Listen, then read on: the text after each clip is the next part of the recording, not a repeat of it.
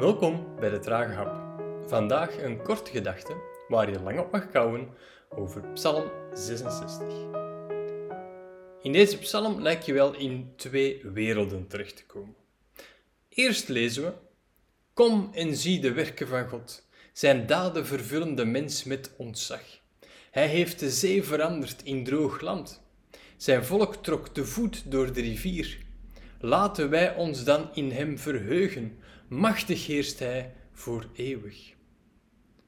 Hier schrijft de psalmist dat de werken, de daden van God zichtbaar zijn en hij roept zijn toehoorders op om daar blij over te zijn.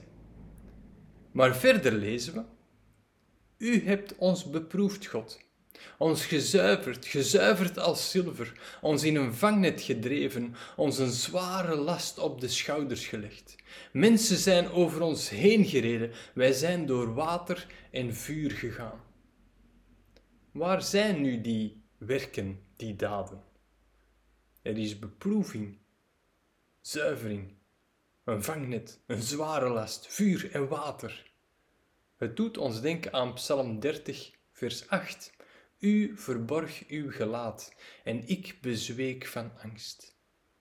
Het lijken wel twee werelden, de ene waarin God duidelijk aanwezig is en de andere waarin hij zich verborgen lijkt te hebben.